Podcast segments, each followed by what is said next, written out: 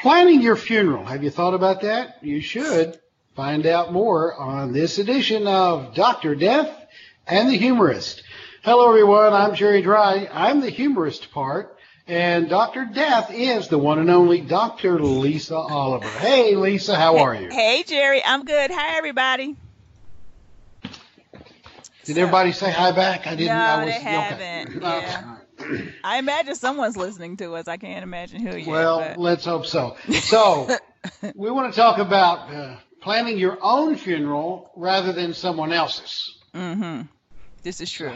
How does that work? I mean, obviously it's something you would have to do in advance because after the fact, it's a little hard. Yeah. I think you're kind of out of the picture by then. But here's the reason why. So we have 5 reasons why you want to plan your funeral. And, and we've all been there. I mean, we've all been in a situation where we think Aunt Martha should wear the yellow dress with the long sleeves. And then someone says, no, I think Aunt Martha really loved this blue dress, or... You know, instead of gathering in love and remembrance, we're having arguments and we're fighting, and it's just, you know, we just have to stop this craziness. Life is crazy enough. Let's deal with the things that we can deal with, and that's one is planning our own funeral. So you don't want to put a dress or a suit on someone who has said, I wouldn't be caught dead in that thing. You don't want to do that just to prove them wrong, is what you're saying. Well, you could, but I guess they could be haunting you for the rest of your days. So I don't know, but yeah. So the number one reason that you want to plan your funeral is that you want to ease the burden on your family. It's just like what I was talking about. You know, folks, they all have these ideas about what grandma should wear or what funeral music should be playing, and I don't know. You just want to ease the burden on your family. So that's one thing. We have all been there. Huh?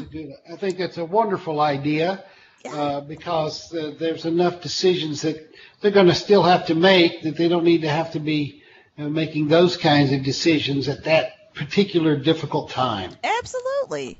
And then the second thing is that you want to assume the financial responsibility for your funeral. And this is really, nothing drives me crazy. And folks, forgive me if y'all had to do this, but it drives me crazy to see GoFundMe sites to pay for funeral. I can see if it's a child or something, but if it's a grown person, let's take responsibility, financial responsibility for our own funeral. If there is no money, fine, just tell your families no money. Then they can have the county bury you for free. But I just see a lot of people go, and I've seen a lot of people go into debt, or they feel guilty because they can't give mama the funeral they believe mama wanted. Well, plus I like to reserve my GoFundMe opportunities for my trip to the Caribbean or some other fabulous vacation that I'd like to take. Yeah, something I can enjoy while I'm alive. It's not going to be, you know. Well, then let me ask you this. Don't a number of funeral homes do prepay kinds of situations where you can have it all taken care of? Yeah, and that's a pretty good financial investment because if let's say you pay for your funeral now and live another 30 years, then you've beaten all that inflation because the funeral 30 years from now is going to cost thousands more than a funeral today. Yeah, that's actually a really good idea. And then there's also, because you're paying for everything, if I remember correctly, there's even something called a vault opening fee. I mean, there's a lot of things that one doesn't take into consideration. So yeah, if you went to a wait a minute. A vault opening fee. Yes, I don't know. Okay, just lay me on top of it then. No, we're going save a buck. Stop it. But back to your point, if you went to a funeral home and did a prepaid funeral, and you'll save money on inflation, and that's something your family does not have to worry about. So that's excellent. You might need to call Dr. Death since you know a little bit about this. Oh. You want your family. Oh, this is number 3. You want your family to have the benefit of a meaningful funeral. If you planned it out, it's obviously meaningful for you. So that gives your family an out, and they just do what you want. And again, that makes a difficult situation a lot less difficult. Okay. All right. And your fourth one, you want your final wishes to be followed. Your final wishes can't be followed if you don't have it written down. Or better yet, if you don't have it already paid for with the funeral home, if no one knows what your wishes are, no one can follow them. So, exactly. Yeah, you know, that makes sense. Yeah, it makes sense. And you want to lead by, number 5 is to me, you want to lead by example. You want to be self-reliant and have your affair in orders at the end of life. You know, there's nothing worse than just leaving everyone to clean up your mess. So be reliant, you know, be self-reliant, have your affairs in order, do what you're supposed to do. You know, so that means take care of your funeral, pay for it, let everyone know where the funeral documentation is. And I have a 6th one.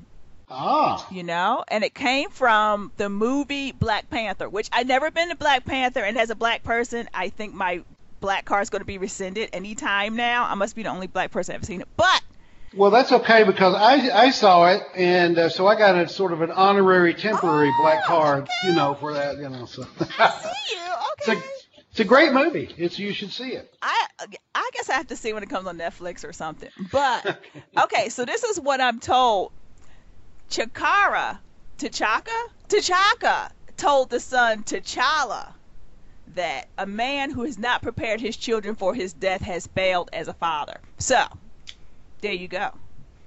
T'Chaka said it.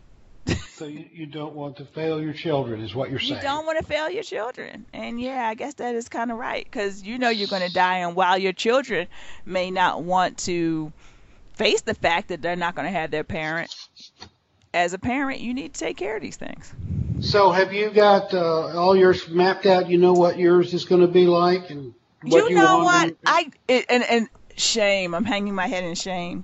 But I don't. I had this funeral planning guide that I developed. It's 34 pages long, and I have not done it yet. So that's bad for me. But I'm human. Life happens in the way. Life gets in the way. But, you know, I want my body sent to the body farm in Knoxville, Tennessee. Or is it Chattanooga?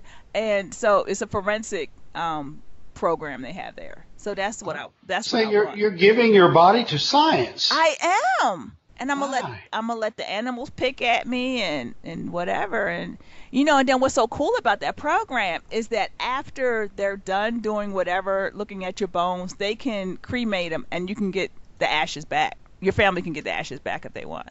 So it's really kind of cool. It is. Yeah, I offered my body to science, and science said they didn't want it. So I don't know. No, for real. I said take a number, but. No, but for real though, you know what? It's some medical schools, because I was thinking it was the Philadelphia College of Osteopathic Medicine, right?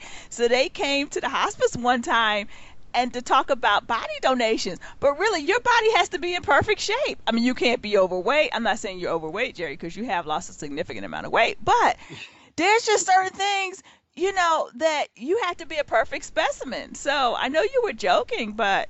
yeah, for real. Some of these places don't want you if you're not, you know, gosh, you're being discriminated against because you're alive, but you're also discriminated against when you're dead because you're too fat, you're too tall. Well, that seems only fair. You're too ugly. I mean, what the hell? Okay, so anyhow.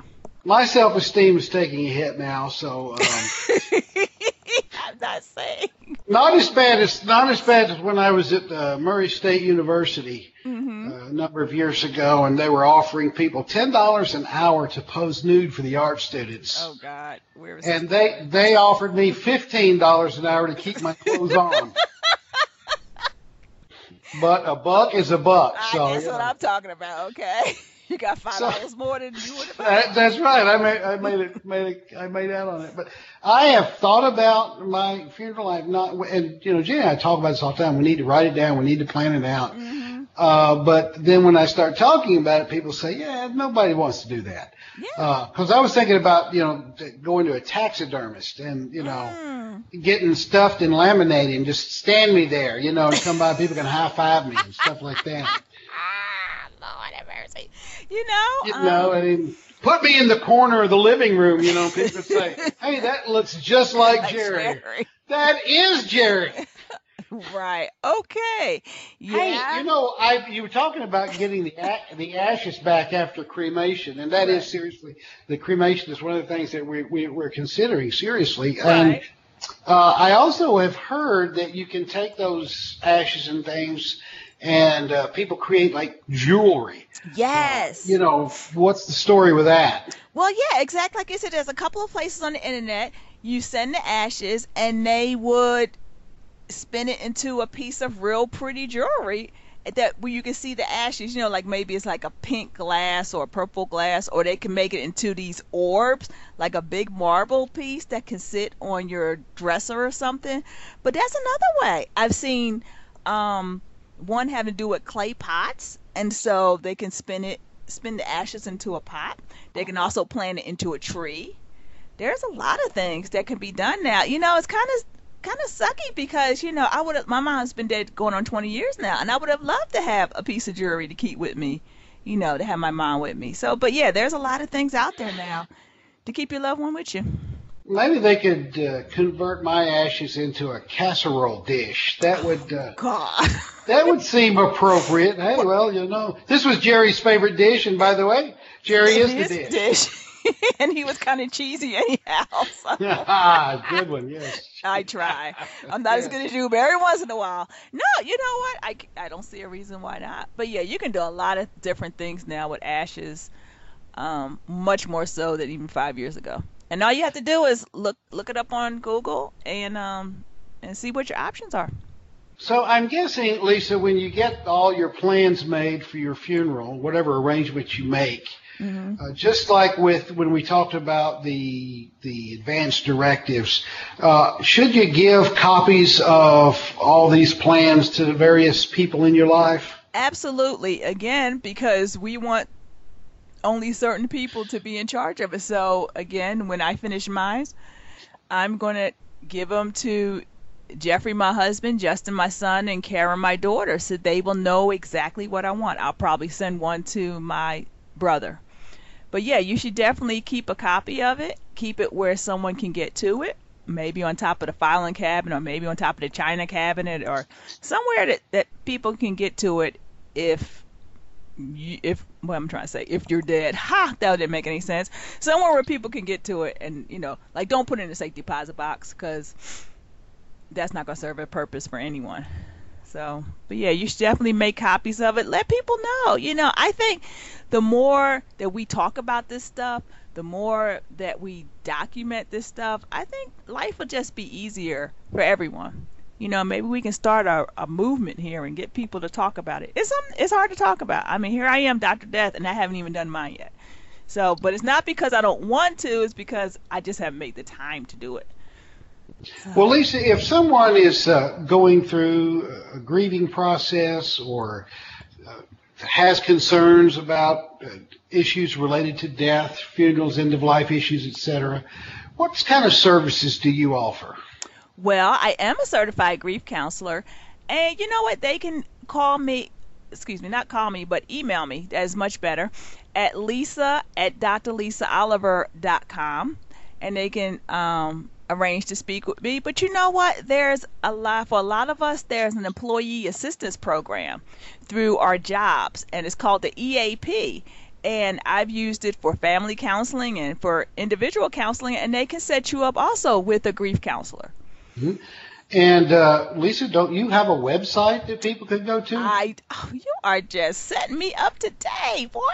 Yeah, my website is www.DrLisaOliver.com, and you can find out about death cafes and death education series that I put on. And you know, even though I'm based in Atlanta, I can travel the world. So if you're interested, I might even bring Jerry along. And that'll be interesting. But yeah, if you want to reach out to me regarding grief issues or end of life or bereavement and things, I can try to help you out or direct you to where you should go. All right. Well, as always, the time is zipped by and we are out of time. But Dr. Lisa, always a great pleasure to chat with you, and we'll see you next time. Okay. Thanks, Jerry. Thanks, everybody. Talk to y'all soon. Bye.